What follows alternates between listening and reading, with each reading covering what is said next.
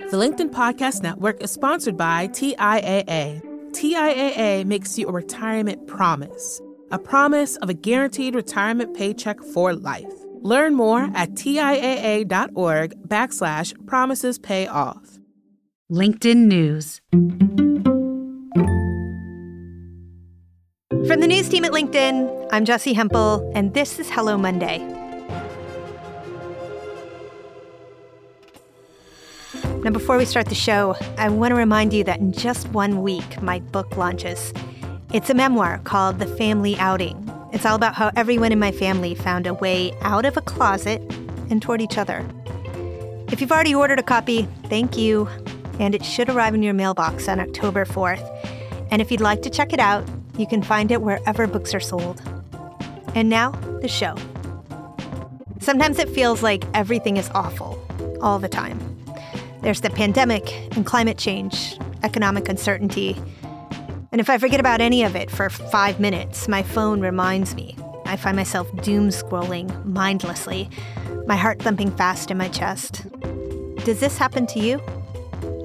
I've come to think of this state as ambient anxiety.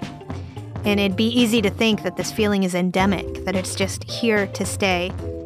That's why I've recently become obsessed with happiness, not as a state, but as a practice, I think it can be a powerful counter to this anxiety all around us. So today, I want to challenge you. I want you to think about how to let go of some of your worry, to cultivate happiness. Today's guest is Dr. Laurie Santos. Laurie is the cognitive scientist who teaches a course called Psychology and the Good Life at Yale. From the day she announced the class, it became Yale's most popular course. And you can now take it for free on Coursera. I invited Laurie to the show because, to be really honest, I wanted a playbook for my own happiness. And she brought it. But like any exercise plan or diet regimen, a commitment to joy takes effort. Here's Laurie. People are thinking about their happiness, their well being in really different ways. I think the pandemic really just switched up our routines enough that we could start actively questioning okay, what role does work have in my happiness? Am I happy with the way things are going? Or do I need to make some changes? I think we, the pandemic kind of taught us that changes were possible in domains where we really just didn't think changes were possible. I mean, a commute is just a thing that happens. Like, you know, you have to go to an office, it's just the thing that happens. You have to wear uncomfortable shoes, just a thing that happens in your work life. And I think in all these domains, we realize, like, actually, maybe that's not a given. Maybe I can switch things up in ways I don't expect. Over the weekend, but we were with friends and somebody piped up just out of nowhere. Did the pandemic kill high heels for you? And every woman looked around and was like, Yeah, I haven't worn them in two years. I'm never going to wear them again. Yeah, Spanx, certain bras, like they're just dead to me now. like it's just not happening. it's over. Right?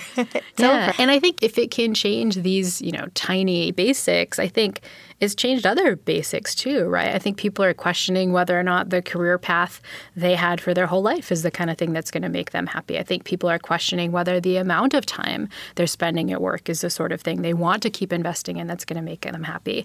I think people are questioning whether the goals they had for work, you know, making a certain kind of money, hitting certain kind of accolades, people are questioning whether those are a given. And so I think it's just brought into stark relief this idea that none of the things that we thought were mandatory, given that we had to do, none of those things may be set in stone. And it really opens up the possibility of changing those things around. And I think with that, comes some anxiety, right? Because, you know, right. open space uncertainty can be kind of scary. And I think that's the kind of thing a lot of us are going through right now. Is there an assumption that we make at this moment in our culture that we should be happy? Yeah, I think I think we've always assumed that we should be happy. I mean, the pursuit of happiness is like literally written into the Declaration of Independence, right? Like it's the kind of thing we've assumed for a long time. And I think it's a reasonable assumption. You know, we can ask, like, what's the purpose of life? I think, you know, one answer to that question is that we'll have a life filled with positive emotion. We'll have a life filled with meaning. We'll be able to live a good life, right? And so I think pursuing happiness is something that we've wanted to do for a long time. We've assumed is, you know, part of a good life. And I think it's something that should be part of a good life.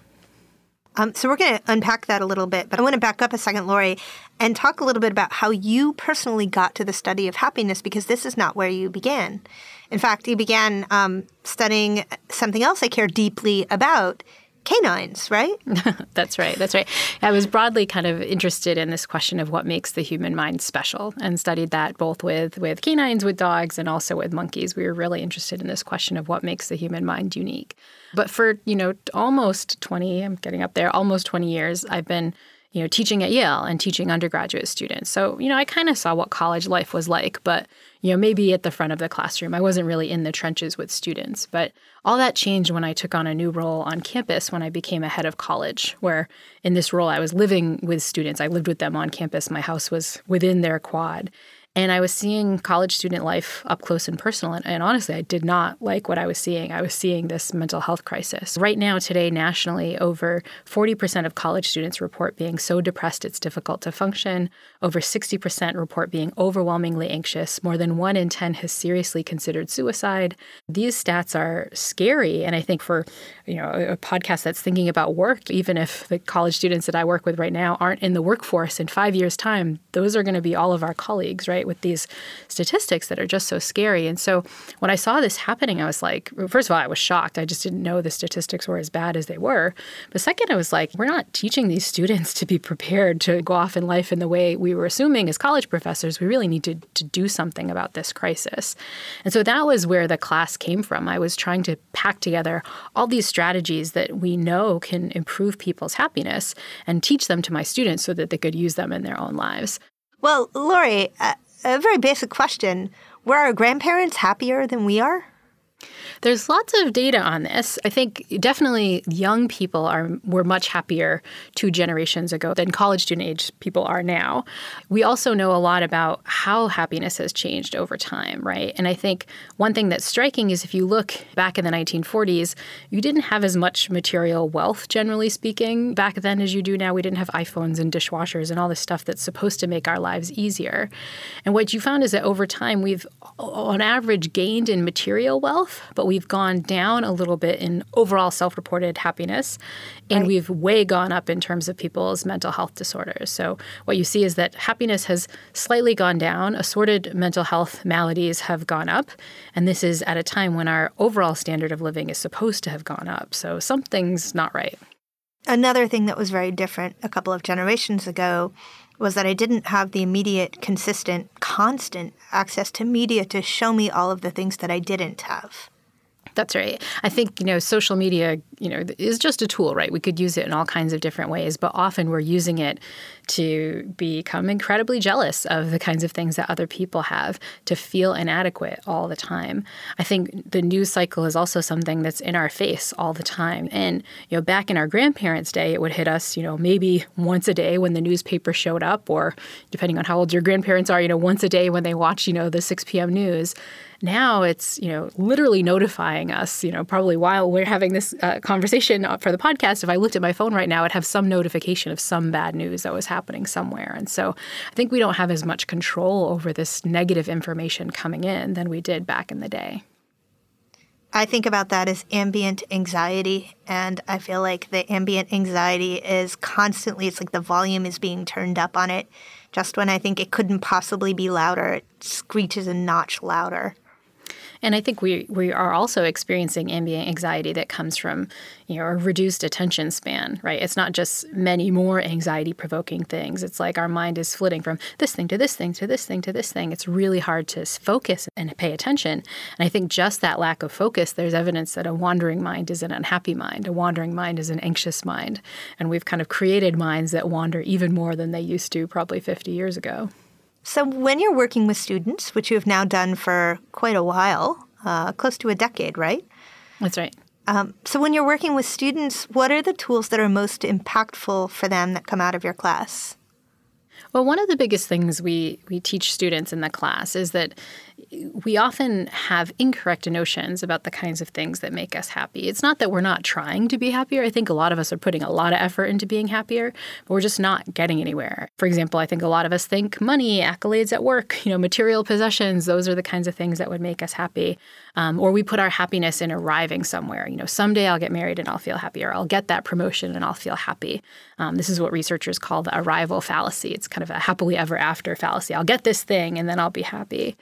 But if you look at how happiness really works, and you do that by studying happy people, what makes them really happy, what you find is that it's none of that stuff. It, it, tends to be different behaviors and thought patterns than we expect, like the simple act of being a little bit more social. There's lots of evidence that happy people are incredibly socially connected. They're also really other oriented. Happy people tend to uh, spend more time on other people. Controlled for income, happy people donate more of their money to charity than not so happy people.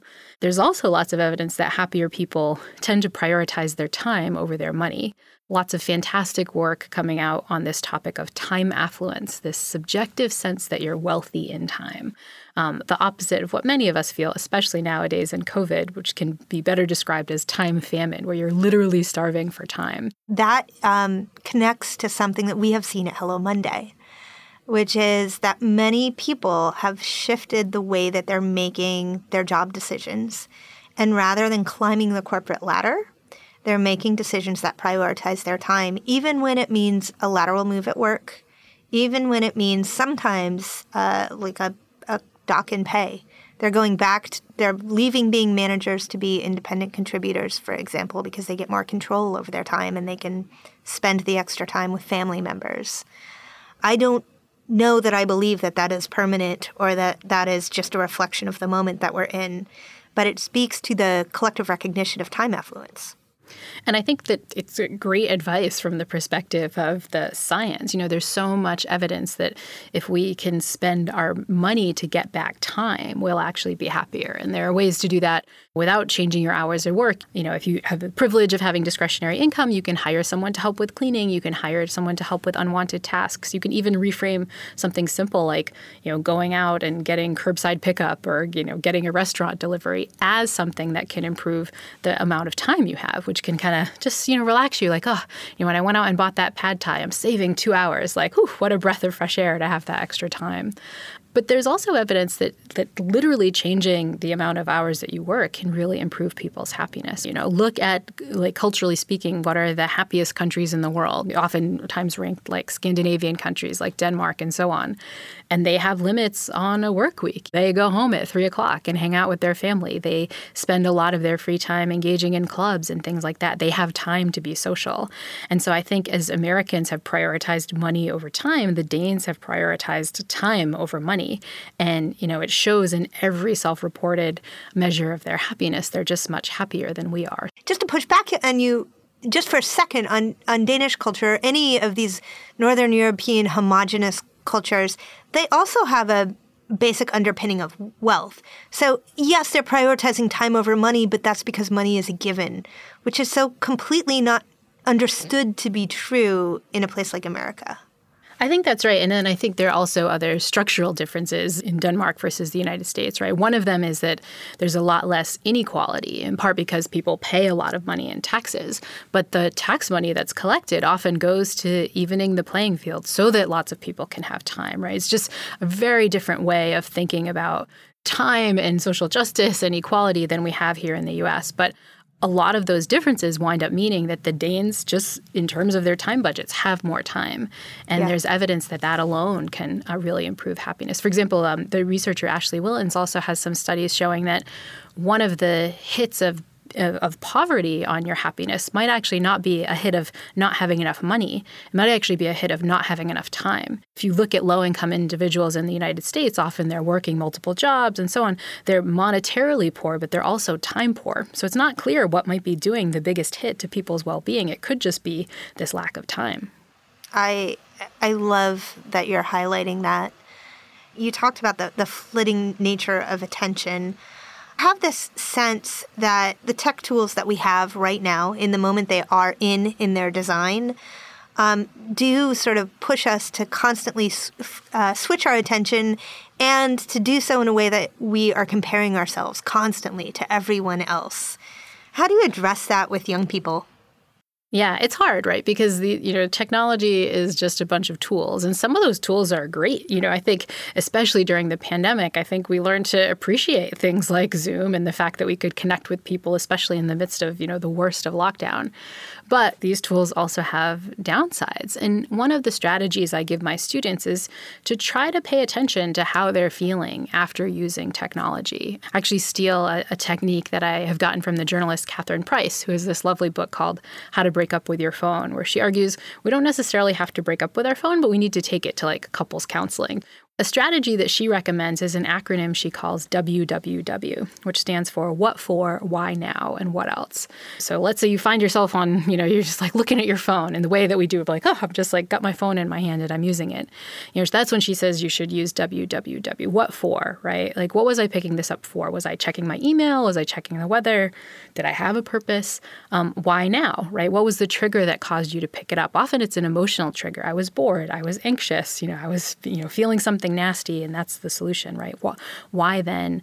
Um, but the, the most important question, I think, is the last W, which is what else, right? What's the opportunity cost of picking up that phone? Maybe it's a conversation with your spouse. Maybe it's paying attention to the lovely weather outside or just taking a breath. What are you missing because you're on that phone? And, and I love that strategy because what it does is it forces us to mindfully pay attention, not just to why we're using our devices, but the, the emotional outcomes that we get from those devices. Are they making you feel good or are they they not? And then that can sometimes convince you of like, mm, maybe I want to do less of this kind of thing on my phone and more of this other kind of thing. We're going to take a quick break here. When we come back, more about happiness with Dr. Laurie Santos.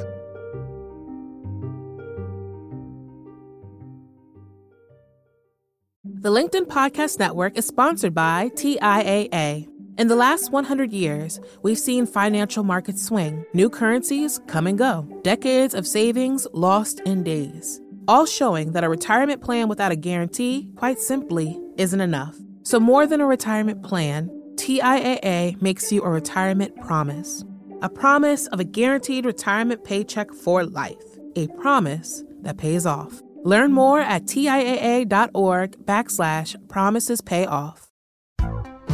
Hi, I'm Tomer Cohen, LinkedIn's Chief Product Officer. On my podcast, Building One, we dive deep into what it takes to build great products. Recently, we had Zach Perret, the CEO of Plaid, and he shared about his struggles building a financial app for consumers and how he was able to turn it all around with a critical pivot. Take a listen. I personally couldn't resonate as much with the consumer set that we were trying to reach. I just didn't have that level of empathy. When we made the shift to building a B2B product, though, I was building the product that I wanted. My co founder and I were creating the product that we wanted ourselves, and we had so much empathy for what that product was. Such a great insight. You know, in that sense, we got lucky because we were, we were creating a thing for ourselves. And then the people that we were talking to also had the same problems we did. They were fintech developers. We'd been a fintech developer, uh, we'd been trying to build a fintech product for a year.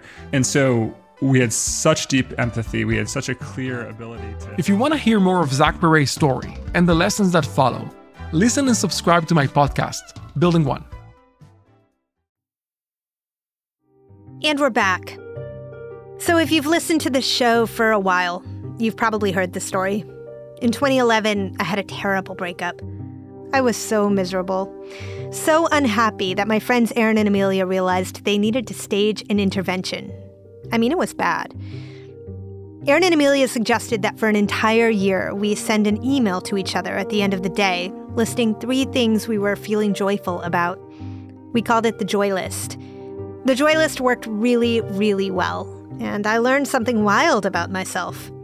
The thing that makes me happiest? It's not money, it's not travel.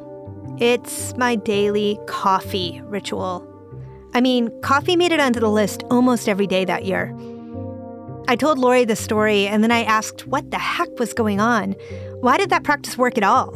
And why so well? Here's Laurie.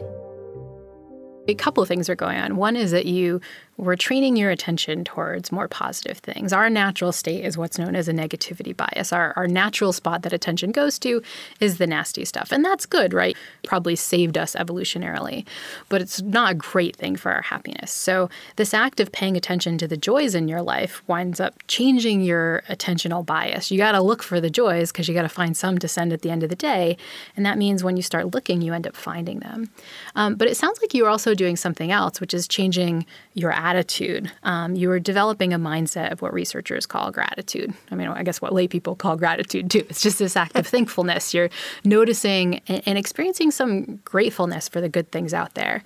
Um, and I think you're not alone on the coffee, Jessi. Like this is the kind of thing that, like, if I look at my own gratitude list, which is a technique I use with my students, write down three to five things you're grateful for every day. Like coffee is surprisingly makes the list. Like you know more. It's like my husband and coffee are kind of tied like on the list or these things that I like really love in life. This act of writing down three to five things you're grateful for. There's evidence in as little as like two weeks, this can significantly improve your well-being. A small but significant boost in your well-being just through the act of paying attention to this stuff. Um, and this is a spot where I think you know we can use gratitude not just in our own lives but also in the workplace. You know, for example, there's evidence that expressing gratitude to the people around you not only boosts your own personal well-being but can improve other people's performance. Right? When people hear that you're grateful for what they do, that gives them more intrinsic motivation to do what they were doing before. And it's often the thing that we don't stop and say. You know, we can have coworkers who we're incredibly grateful for, team members that you know we really just have such like a sense that they're just such a blessing in our lives, but we often don't communicate that, and that means we were missing out on this opportunity to give ourselves this wonderful hit of joy and positive emotion, but also to help the people around us too. Yeah, I think that there's one piece that I had never thought of until the beginning of this conversation that also goes into that joy list. And that is that I sent it to someone that fostered a sense of community. Um, and that community required a bit of exercise and didn't feel like it that year, right? But it forced it. And we're living in a moment where we hear a lot about belonging and people feeling uh, a lack of belonging and less belonging than they have have felt. Um, how do you encourage people who just don't feel like it to be out there in community? Or do you? No, definitely. I mean, again, one of the easiest happiness hacks you can engage in is just to become more social, to reduce your loneliness, to get a crew, whether that's a community of people who like the same books as you or want to share delights with you, or, you know, that ride or die bestie that you never see because you're too busy, right? Changing those things around so you're more social and can engage your belonging is incredibly important for our happiness. But I'll be honest, like, you know, I'm with you. Like, it doesn't feel like it sometimes. like, you just kind of like, you know, I've had a long day at work and, you know, too many things are going going on. It's the end of the day. I just want to plop down and watch Netflix. Every intuition in my body is like, do not call a friend. That would be so much work. Like, what a pain, right? But again, this is a spot where we just continue to see our minds are going the wrong way. We just, we're trying to make ourselves happy. We're just doing it the wrong way. And one domain where we do that a lot is in our leisure. We, we often want to do something that's relaxing, um, but putting in the work to, for example, be social, to engage a little bit more, to get into flow. These are the kinds of things that we know would make us so much happier. And so I guess my advice is like, if you try it and you mindfully pay attention, you'll probably notice that you feel better once you do it. You know, it just um, it occurs to me that so much of what you're talking about was built into my parents' lives in a way that it is not built into mine, because they had automatic um, commitments to institutions that don't exist in the same way in my life. Um, yeah, I don't think that's about me as an individual. I think that's about. I think I think it might be generational. Yeah, there was a super influential book that came out, I think it was in 2000, um, by the political scientist Robert Putnam called Bowling Alone. And he had this observation about leisure, which is back in the 1950s, people were in bowling groups. They would go out, you know, with a team that they had a commitment to, they would bowl against other local players. But if you fast forward to the 2000s and the 90s, people weren't in bowling leagues. I think if you fast forward to now in 2020, people don't even bowl in bowling alleys. Like the last time I went bowling was on a like a Wii, like by myself in a room, right? and I, I think these transitions matter. I think there, there's lots of evidence that there's just less engagement in groups, whether that be Rotary clubs or church groups or, or what have you, right? We just do that less now than we did in our parents' generation. And I think additionally, this has gotten worse because you know our screens are really entertaining. We don't necessarily need to get out and even see individual friends anymore because we have a lot to entertain ourselves, you know, online. And I think, again, we assume that scrolling through our Instagram feed or watching some TikTok videos is going to give us the social connection hit. But in practice, it, it just doesn't work the same way. It's kind of like nutritionless in terms of our actual social connection.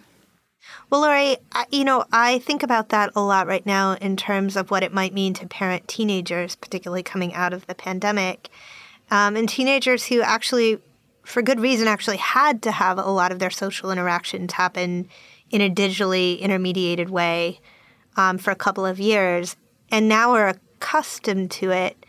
How do you think about the the young person who says, "Well, all of my friends are in this game. I hang out in this game after school, and I'm hanging out with my friends." Does that count toward my happiness? Yeah, it, it kind of depends. I mean, what the evidence suggests is that you can actually get a boost of social connection online if you're connecting in real time. You know what I, what I mean by in real time? You know, we're having this conversation over a podcast software. We can see each other, we can hear each other talking in real time. You know, it might not be as good as if we were in the same studio together, you know, like goofing around, but like it's pretty good if you and I were having this conversation and we'd have to send each other a video or we were doing it by text, like our brains just don't register that in the same way as we'd register like a in real life conversation. So even if you're playing a video game together, but you can talk to each other using a headset where you hear other people's voices and it's kind of like video game plus phone, that's actually pretty good. You know, chatting with your coworkers in a like Zoom happy hour, that's pretty good. But texting, reading things in a feed, you know, connecting in a way that's not in real time, that lacks voice and facial expressions in the same way a video call might, it's probably not as good. Um, it's tempting because it's easy, and I think this is one thing we see with teens for sure is that you know this, this time has been a lot. Like they're going to gravitate towards things that feel easier, and that space of not connecting in real time feels much easier, but it's not going to give the kind of proper social connection well-being boost that I think everyone's seeking right now. Right. So, Laurie, I know that you are taking some time off for your own well being right now. Um, and it would be easy and really kind of trite to say, of course, Laurie's burnt out, happiness is over. but in fact, from what I understand, you actually decided to at least attempt to take the time off before you were burnt out, right? Yeah, I mean, I was, I'll be honest, you know, I was running this residential college in the midst of COVID, and that was like kind of a nightmare. You know, it wasn't an awesome time. And so I was starting to see the, the seeds of burnout, exactly the kind of thing I talk about with my students. I was noticing, for example, just like physical exhaustion, right? I'd have a good night of sleep and still just be dead the next day, right? And it was kind of more of like an emotional exhaustion. Like I just couldn't even imagine putting anything else on my plate, right? Just like so deeply exhausted. I was I was noticing the second feature of, of burnout, which is what's called depersonalization, which is kind of like a, a, a cynicism, right? Like the normal clients you work with or the coworkers who used to make you happy just kind of annoy you and so I was noticing these these things happening and you know I wasn't at full burnout. You know, I was still capable of doing my job, but but those changes were telling and I know the research well enough to know that if I didn't make some serious changes, then, you know, the path the path forward wasn't good, right? If I stayed on the path that I was on, it really wouldn't lead to a good place. Is burnout the opposite of happiness? When we think of burnout, it's important to remember that burnout is kind of a special clinical syndrome. I think uh, we talk about burnout a lot right now, and I think we often don't mean what we think we mean. There, there's kind of physical exhaustion, there's sort of feeling tired, and then there's this clinical syndrome of burnout, which includes like a very special sense of physical and emotional exhaustion, a very special sense of cynicism and depersonalization, and a real special sense of personal in- ineffectiveness. You just feel like even if everything went well, your job would lack meaning and so on. And so I think we kind of use the term flippantly, but it's a sort of special clinical syndrome. And so I think we need to be careful when we use that term burnout. It, it means something particular. And if you're listening to this and you're getting there, you know, taking time off or finding some way to disengage from your work is really essential. Because again, the evidence suggests if you're on the path to burnout and you don't make changes, you know, the outcome's not going to be great. Thank you, Laurie, for joining us for the episode. We've talked about your show and episodes of your show in uh, interviews with other people over the years, so it's nice to have you finally here with us. Cool. Thanks so much for having me on the show. That was professor and podcaster Dr. Laurie Santos. Be sure to check out the Happiness Lab wherever you listen. So, community, how happy are you feeling? And after listening to this episode, what's something new you might be inclined to do to increase your happiness? Let's talk about it. And we'll do our community gratitude practice as well. Join us this Wednesday at 3 p.m. Eastern for office hours. You can find us on the LinkedIn news page or email us at hellomonday at linkedin.com for a link. And as always, if you like the show, please follow and review it wherever you get your pods. Getting new ratings and reviews makes our producer Sarah and I feel ecstatic. Hello Monday is a production of LinkedIn. Sarah Storm produces our show with mixing by Joe DeGiorgi and help from Elias Avalos, Wes Wingo, and Derek Carl. Lorenzi Iriando is head of original audio and video. Dave Pond is head of news production. Michaela Greer and Victoria Taylor help us increase our happiness each week. Our music was composed just for us by the mysterious Breakmaster Cylinder. Dan Roth is the editor in chief of LinkedIn. I'm Jessi Hempel. We'll be back next Monday. Thanks for listening.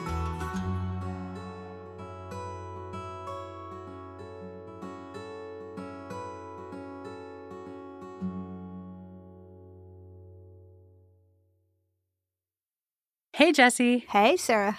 So we just recorded all that VO. What are you feeling grateful for right now? I'm tired today. But Yeah. three things. One, a producer who's totally on her A game. Kind, thank you.